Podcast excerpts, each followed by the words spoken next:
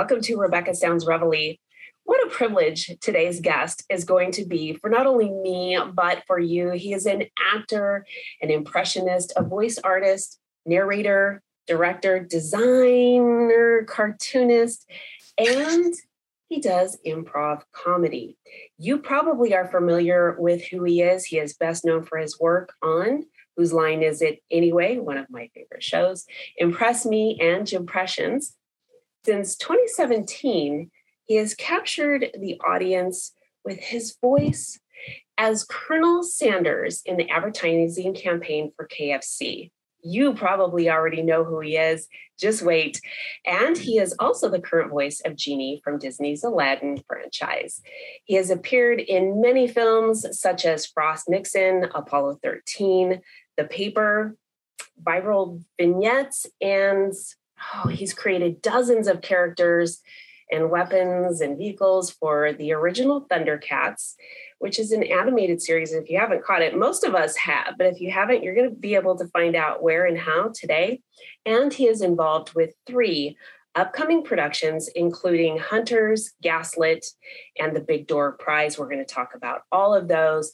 With me today is an extraordinary man of expertise and flair welcome Jim Meskimen.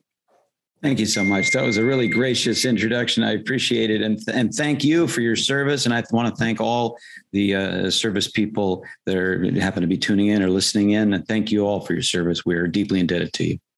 Well, and likewise, because the things that you're doing just bring joy to so many people, and you I've got to tell you, you're everywhere with smiles. You always have smiles and you're always just imparting on so much. And they say laughter is the best medicine. I've got to ask, did you start this out in doing comedy with little things as a kid? Were you kind of the class clown, the family clown? Uh, well, I grew up in an acting family, right? My mother was is Marion Ross, who was happy, in Happy Days, played uh, Marion Cunningham, and is, you know, uh, been called America's mom, and uh, she was my my biological mom, and uh, but I, you know, I share her with everybody, so uh, it was not unusual for us to play characters and do voices and and have fun that way, and I, we we did have a happy um, home life uh, with the caveat that my, my parents were were divorced when I was about eight. So it was a, a my mom, who everybody knows, you know, is very different from Marion Cunningham because she raised two kids by herself, which I think would have been difficult for Marion Cunningham to do. Uh, but and, and, it was difficult for my mom to do too. But uh, yeah, there was a lot of laughter uh, and uh, a lot of a, a, lot of invention and creativity, which is what I've, I think the greatest gift that my, my mom gave me is an appreciation for just being creative as many ways as you can. I love that. Mm. That says a lot about her from what we know. Most of the time, people know celebrities just based on the character role that they had in something that ran for a long period of time or was very, very uh, prolific. And you identify that person with that character role. But I've got to tell you, she, to hear, she has always just presented in such a way where you can engage with her as mm. that America's mom. And mm-hmm. I mean, I know the difficulties of being a single mom, but a single mother of two, doing something in entertainment. Oh my God. Yeah, it's impossible. Yes, it's a it's a it's a home run. It's a it's a grand slam.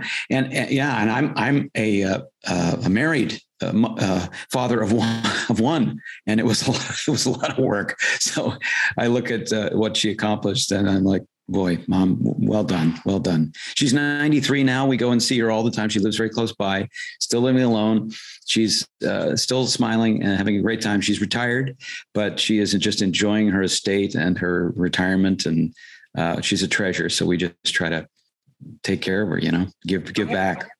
I love it, and I love the amount of ingenuity and the creativity that you have you were imparted with as a child and then have continued to just that flair that you have given so many people including myself i mean you obviously have a generation uh, in your family there are two of them that has directly impacted the joy in my life and i can't thank you enough for that but i'm, I'm wondering what was your first big sort of breakout in what you have going? Oh, uh, well, I mean, if you talk about like public uh, uh, notice and so forth, um, I, I, I, was on the Fresh Prince of Bel Air, and that was the first television show uh, that I ever did. And it was a very nice role. It was, in fact, meant to be a pilot uh, to launch a series that that I would star in, and so the, it was a very developed character, much more so than normal. I was to find out later than uh, normal guest spots, you know, where a guy comes in and, and does a small part for a show. And sure. I played uh, Will's Will's teacher, and who did impressions, by the way, and it was kind of modeled a little bit after Robin Williams and uh, a Dead Poets Society, somebody who thought outside the box and stood up on the desk and you know was uh, you know would do characters and voices and was a little bit unorthodox. So um, that that was a really uh, I still get recognized from that and that's in 1994 so that that goes back a ways and uh, luckily I still look enough like that kid that I was to, to, you know, to be recognized. Usually in airports for some reason. I'm, I'm, the TSA recognizes me quite a lot. Maybe they're just scrutinizing people more often. Hey, hey, I know that guy. Let's search him. Yeah, I know. I know him. so with the, the there's a new season out now um, with the Fresh Prince of Bel Air. Do you think there's any opportunity of connection, reconnection there? You know, I, am embarrassed to say that that is the first time I have even entertain the idea. You brought it up. It's a great idea. I'm putting my manager on it right now. Get on that. Get on that right now. it's a good. Why didn't I think of that? I I'm usually so uh, driven that way. It's another thing I've gotten from my mom is like she will she will attack areas of like wow this would be a good opportunity you know and uh, but I hadn't thought about that. What a great idea. Yeah, I, am interested to see the show too. Mm-hmm. Bel Air. It's called Bel Air. Yes. Yes so true so and then from there did you did you sort of what was your next i don't know passionate project oh well you know in new york when i i moved to new york when i was in my early 20s new york city because even though I, I, you know, I decided to be an actor, and uh, I thought, well, I, I, obviously you can go to LA, you can go to New York. Now I grew up in LA, but I found LA to be very um, hard to break into. I, we have so many spaces out here. There's just long distances and separations between people, and there's nobody walking on the streets that that you want to talk to. So uh, I thought, you know, I knew some people in New York. There are lots of people on the streets, but you know, not so well connected. Um, but I, so I thought, well, I'll go to New York. I know a few people there, and let's give that a try. And it seemed like a more social, social environment and um, and it was, and so I, I got in, involved in um, in improv theater pretty early on, and that was a real passion for me because I discovered that you know I worked with a, a school. We were teaching people improv. We were teaching people all kinds of stuff. Uh, we were um, we were um, uh, trying to be creative and influence and inspire people, and and and that's that was a great thing to do. Plus, you know, the audiences would be there. They'd be there in perfect person. We would give them flyers on the street, uh, or they would find out, out about us from our their friends, and they would be right in front of us. And it would be our job to make them feel terrific. So you, that's very good uh, activity to do if you're a young artist. I think is to be confronted by people who are right there just ordinary people, just a complete random cross section of, of people. And it, you know, it's New York City, so they could be Americans, they could be from any country in the world, and make them feel inspired and uh, engaged and and laughing. Uh, and, and that was I operated off of that for quite a while. It was very thrilling. And uh, we had all kinds of plans. We were going to do improvised TV shows and improvised Broadway musicals and all this stuff that very little of it actually came to fruition. But in the meantime, we were cheering people up, you know, by the by the dozens. And that was if you talk to other people that do improv, they, they probably have the exact same experience. There's something very uh, very satisfying on a deep level and very it's just very spiritual level, I think. That's interesting.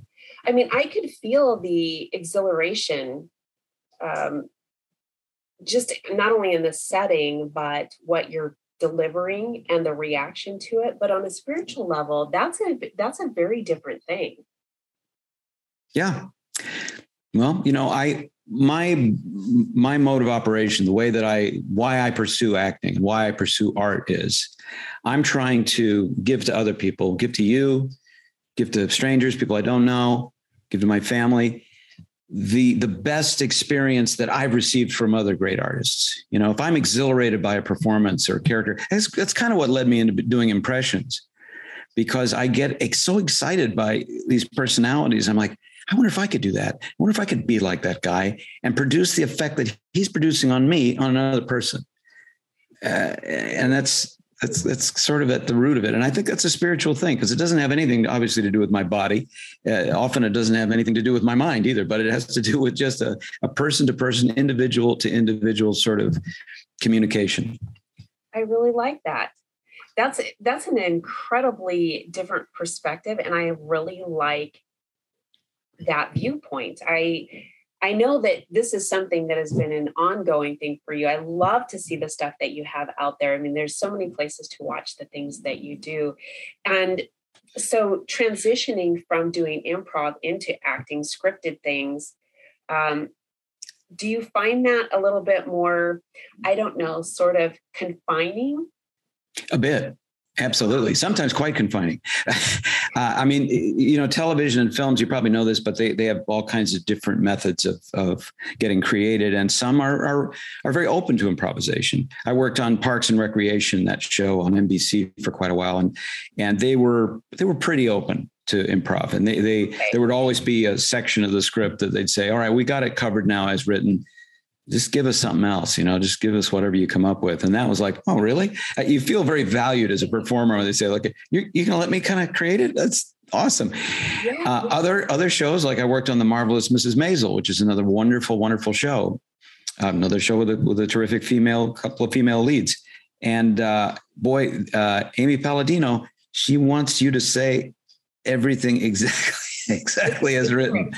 And so next time you watch The Marvelous Mrs. Maisel, realize when those people are rattling off all those lines at, at breakneck speed, they have memorized that to a T. They're not, there's, there's no slopping around. There's, there's I, I admire it a lot, but it's a different kind of product. You know, that is a very much a dialogue driven, joke driven show. Other shows, not so much. You know, you have a little bit more wiggle room, but an actor should be able, obviously, to be able to duplicate written dialogue and deliver it uh, as it is on the page. But the, the, the, game is to bring your own sensibility to it, to bring feeling and humanity to it and reality to it, even though somebody wrote it down ahead of time.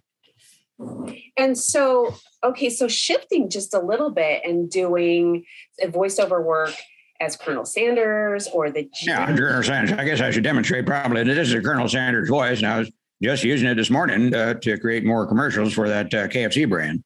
And uh, it's, a, it's a real pleasure. I tell you what, I've been doing it for about six years and I, I hope to do it for another 60. I love it. I love it. That allows you to, and with the genie in Aladdin, both of those things, don't they allow some of your creativity to come out through uh, different intonation and inflection in these lines? Absolutely, a hundred percent. Yeah, yeah. It's it's it's a great. Uh, yeah, yeah. It's you know, when I when I'm doing an impression, like when I'm doing Robin Williams, the genie, the you know the original. This is the one that we all loved. Um, that one, I like to you know invest what I feel is a kind of Robin energy into it. You know, which is obviously very strong, passionate, and at the same time reserved, playful, changeable, malleable, whatever you want to say. Um, so that's that's my choice, but I'm trying to emulate, you know, something that I observed in that original performer. And Colonel Sanders, I actually do quite a lot of uh, other ancillary material for Colonel Sanders that I totally make up myself, and that's on my YouTube channel. I like to do these uh, imagined conversations between Colonel Sanders, who's just such a funny character to me. I mean, he's a real man, and I, I honor him a lot, and I respect him a lot. But he's he's got such a he's so uh, not part of this time. If he was around this day and age, I think he would just stand around stunned. But uh, I like to recreate these uh, conversations between Colonel Sanders and other celebrities, you know, like Marlon Brando or Johnny Carson or Ooh. Nixon, or I just did George Lucas. I can imagine conversation between Colonel Sanders and George Lucas, uh, where uh, George Lucas is um, trying to uh, raise some money for uh, a little movie he's doing called Star Wars. And, uh, and Colonel Sanders being asked to uh, see if he might want to invest some money in it. And now you say this uh, this here movie of yours is uh, takes place in the distant past.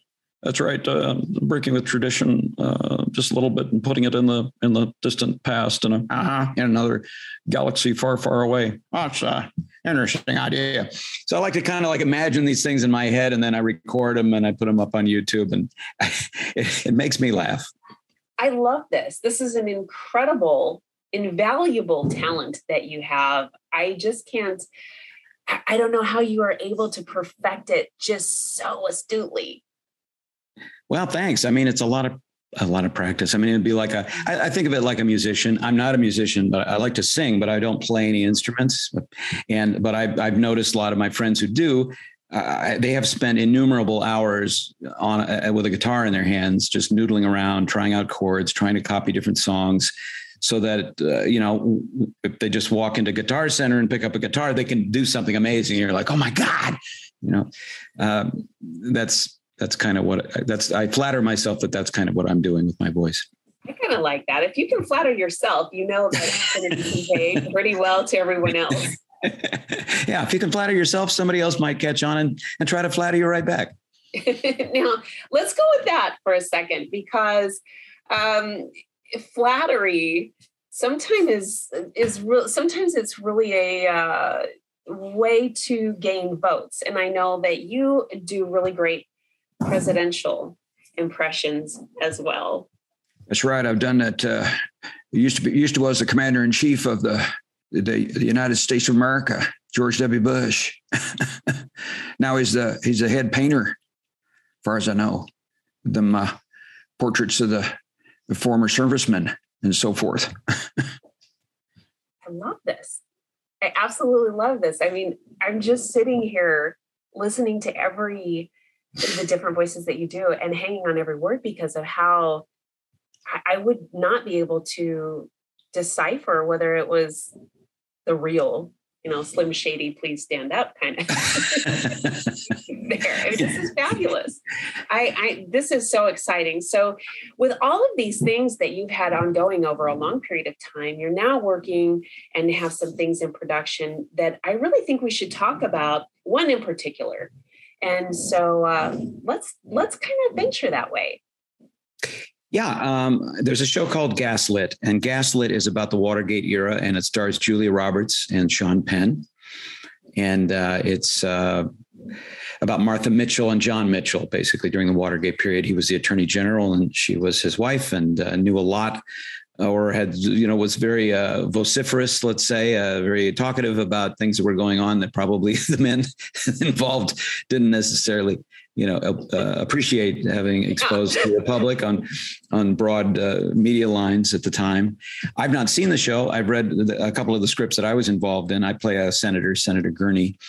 But it's um, you know these days we're uh, people that are uh, creating for television are enjoying a kind of a renaissance. You know, this is sort of a golden age of television. And because there's so many platforms and so many opportunities and so many companies trying to put up content and tell stories mm-hmm. that they're, um, we're looking back at periods of time like the Watergate era, the 70s, and uh, uh, I think it's fun to watch. Particularly, I mean, I'm I'm in my 60s now, so I, anything that captures that period, you know, I was 13 years old when all that stuff was going on. I'm, you know, I remember the names. I heard the names on television, but you know, not really very clear on exactly what that was about. What and I don't know if this, I don't know if this show will make it any clearer, but at least it's a world that I, I want to see again. I want to catch it again mm-hmm. and have an opportunity to learn from. And so, yeah, so this will be a, a is, I think, a very engaging and fun and dramatic and uh, and funny uh, series. I think there's moments of great humor in it, um, Sean Penn was wild to work with. He's under so much um, prosthetic makeup, beautifully designed by uh, Kazuhiro, this, uh, the same Japanese uh, designer that designed the makeup for Gary Oldman in uh, Darkest Hour. Yes. And uh, I met him years ago when he was just starting his American career uh, when I worked on The Grinch and he was working for Rick Baker in, in his studio, and and uh, I believe he applied the makeup uh, every day on Jim Carrey. Not 100 percent sure that, but I, he, he, he, was definitely in the studio. Um, so anyway, he did uh, Sean Penn's makeup, and when I first met Sean Penn, I was a little nervous. You're always nervous meeting a big Oscar-winning movie actor or actress, and um, I've met many of them. But you know, this guy, this fat guy that kind of looked like William Frawley from I Love Lucy, stood up and said, "Hi, I'm Sean," and I said, "If you say so." there was no evidence of it at all. You know, his tiny little his eyes. Maybe it's like, okay, I, I guess you're right. Yeah, eyes eyes are kind of a one of those things where they say the window to the soul. So no matter how much you change everything else, those two things sort of stick right in. That's true. But if there's if there's contradictory information going around all all around the eyes, I mean, he's bald. He's got probably fake ears on. He's got a big neck and a big hump on his back and a big belly. And it's like, wow, it looks very natural, uh, and it's just so artistically done. It's it's gorgeous. Anyway, he's a obviously magnificent actor. I work with Julia Roberts as well, and she looks lovely and uh, didn't opt to put on a lot of makeup, you know, prosthetic makeup. So, okay, uh, uh, you know, I think she still wanted to look. She wanted to be Mar- Martha Mitchell, but also, you know, still look beautiful like Julia Roberts. I understand. Well, I, you know, I really think that this is neat because you mentioned something that I hear so often you mentioned something as an answer to something that I hear so often, and that is why is it that Hollywood is going, they, they go back in time to these shows and I mean, we've got all this stuff going on right now. Can't people create new content and things like that? But you've really hit home on something. And then, yeah, yeah. What is that? What is that for you? it's the same thing because I know when I was 10, 11, 12, 13, 14, and in my teenage years, I was focused on all of the fun things that were going on around me. I was not paying attention to what's going on in this particular area of life politically mm-hmm. or whatever i mean you would hear about it and you maybe yeah. catch the headlines but there it wasn't unless you were really involved with history and i wasn't I wasn't. I was, you know, hanging out all over Los Angeles and meeting people and having a good old time. so culturally, right. I was great at all the social stuff. Uh, but historically, no. And I wasn't paying attention to the deep parts of things that impact our lives now and why it's so important for us to do that now. Yeah, yeah, I hear you. And I was, I think I was more interested in that world, the political world. I hate politics. I'm not interested at all in it as an adult. But at the time, uh, the the magazine that I liked the best, which was Mad Magazine, uh, had a lot about Watergate and a lot about Nixon and the faces of these guys. You know, the and Spiro Agnew. I still remember how Spiro Agnew spoke with that strange kind of upper crust gangster thing he had. And the faces, they would draw these faces, and I would try to, you know, I, I was drawing all the time as a cartoonist, just trying, like, it's so inspired by those crazy faces and all, you know, people in the political realm, say what you will about them, uh, but they have some interesting faces and and they've come by them the hard way i think in a lot of ways and they're a lot of fun to draw especially if you're a cartoonist so that's i think that's what sucked me into the whole well who is nixon and ehrlichman and haldeman and how does he look and otherwise i mean if it, if it only came from walter cronkite i don't think i would have been that engaged I, understandably so. I think you're right. Some of those prominent features make it great for cartoons. Uh, yeah. And I mean, any illustrations when you people can do that it just blows my mind i know someone who who used to do that in one of the positions that i was in huh? Um, in in the law enforcement area and i would just think how talented it is that this person can do that and then create something and just capture the the humor in it and so spot on, which brings, you know, it begs the question about Thundercats and how you got involved in that. yeah. So I was in my 20s. I was a freelance artist. I, I knew I wanted to be an actor, but to be an actor takes a, an investment of time and, and shoe leather and, you know, intention and uh, I lived in New York City, which was, you know, I thought it was expensive then. Now it's, I don't know how anybody lives there, but uh, so I was taking my portfolio around, schlepping it around, and trying to get jobs. I happened to get a, a meeting with Jules Bass of Rankin Bass, and they were looking for a storyboard artist for this new show they were doing called Thundercats. This is like 1984, 85. And uh, I had worked for a very short time as an assistant to a storyboard guy in uh, at Hanna Barbera Studios, and again, I have to thank my mom, Marion Ross, again for pushing me. Uh, you know, she had ambition to spare, so she would give me some. You know, she would push me along, and she got me involved at Hanna Barbera through somebody she knew, and I got a little bit of training there, and I did work for them for a short period of time, enough so that when I went to New York, and and Jules Bass said. You know, he showed me some storyboards that they had done, and, and they said, and he said, "Well, what do you think of these? What's your appraisal of these?" And I went, "Yeah, they're all right." you know, I sort of was disparaging. And, and he went, all right, well, we'll hire, we'll hire you then. And then I was really in trouble because I didn't really know about storyboarding at all. But the lucky thing was that eventually, within about a week, I think he recognized the the folly of of hiring me to do storyboards and, and put me on to character design, which is where I really could do. I could do that. I could do characters and and weapons and animals and weird things and so I worked for them for about a year and designed just dozens and dozens of, if not hundreds of uh, characters for the Thundercats show. Mm-hmm. And uh, and then I, at the same time, I was doing improv and trying to get into commercials and television shows. So they were very nice. They would, I, they had an office on Fifth Avenue or just off of Fifth Avenue and 53rd Street above the Museum of Broadcasting. And I would uh, take long lunches and, and sometimes go, go to an audition and they were like, eh, yeah, they were. He's an artist himself, Jules Bass, and so he was kind of like, I get it. You know, they knew I was a that kind of guy. I very fortunate. And then uh, you know, within a couple years, I, I could actually get out of freelance artwork completely and just shift full time into radio and TV voiceovers and commercials and stuff like that. I love that you're doing those now. I I can tell you, I've known people who said, "Who's doing Colonel Sanders now?" Mm-hmm. I mean, especially when you go back to our childhood and the things that we've seen over the years. Yeah. And so I think that this is going to be such an opportunity for those members of the audience uh, to connect with you, and they're already going to know who you are with the amount of work that you've done. But let me ask you too: Are you, in addition to the things that you're involved with? both as an actor, as voiceover artist. Are you also doing stand up right now?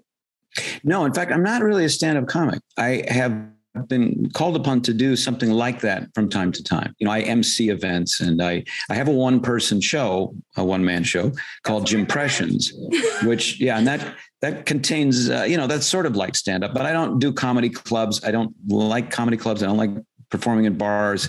I, uh, I, I just never. I have a lot of respect for the art form and people that are stand up comics. My hat is off to them because it's really rough, but it is a very specific sort of trade. Uh, I don't pursue that trade. I pursue more a theatrical approach, you know, and uh, so I put together a show of impressions, and I'm always changing it out and coming up with new ideas, and try to bring music into it and you know, other special effects, and uh, and I present that from time to time. Usually at uh, usually at my wife's theater. She has a theater school and a beautiful theater here in uh, in um, uh, Sherman Oaks, California.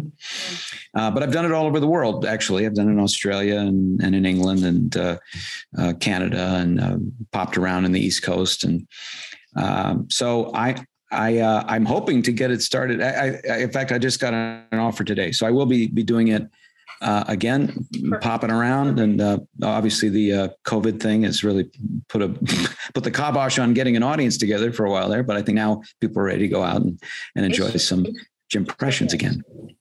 We would love to stay abreast of all of the things that you've going got going on whether it's online whether it's somewhere where we can go see you mm-hmm. following the things that the productions that you have currently underway and all of the things that uh, you're, I know you're not going to stop. So the things that you're going to have coming down the pipeline here pretty soon.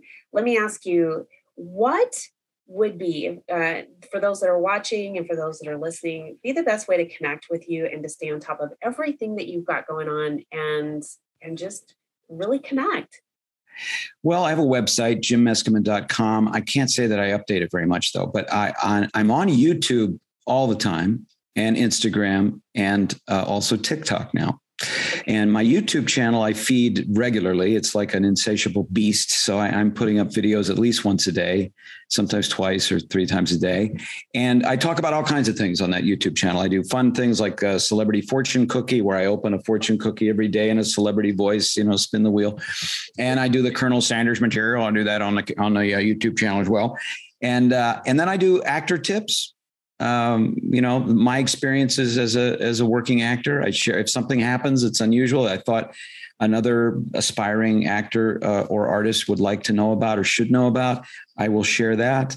Uh, I also have videos of my mom, some fun things we've gotten her to do uh, with my daughter, with my wife. We we have we have a lot of content and a lot of stuff that we like to share with people. So YouTube, just look up my name, Meskimen or or Jimpressions is probably the easiest thing, and you can subscribe and and uh, it's it's there's a lot of content there, more than any human being could absorb. But uh, you can sort of take your pick on what what you want to check out. There is. I, I was captivated by it. So I'm going to tell you it is. And you are very talented. I want to thank you so much for taking your time with us today so that we could get to know you a little bit, connect with you, watch what you've got going on and embrace the opportunity to grab some more smiles and joy because you're delivering it.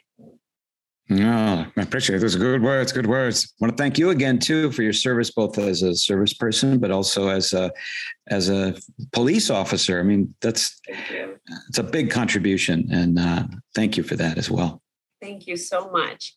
And I want to thank all of you for tuning into another episode of Rebecca Sounds Reveille. Please do connect with Jim. You've got to see the work that he's got going on. And if you're on TikTok, you can watch him all day long there, but then you got to head on over to YouTube because there's so much more. And I'm going to tell you, you'll have time. There's tons of tr- streaming out there, and you're going to, but if you say, Hey, I've got some gaps of time, this is where you need to fill it because I'm going to tell you what, it's going to pick you up. It sure did me. I thank you all for tuning in, like I said, to another episode.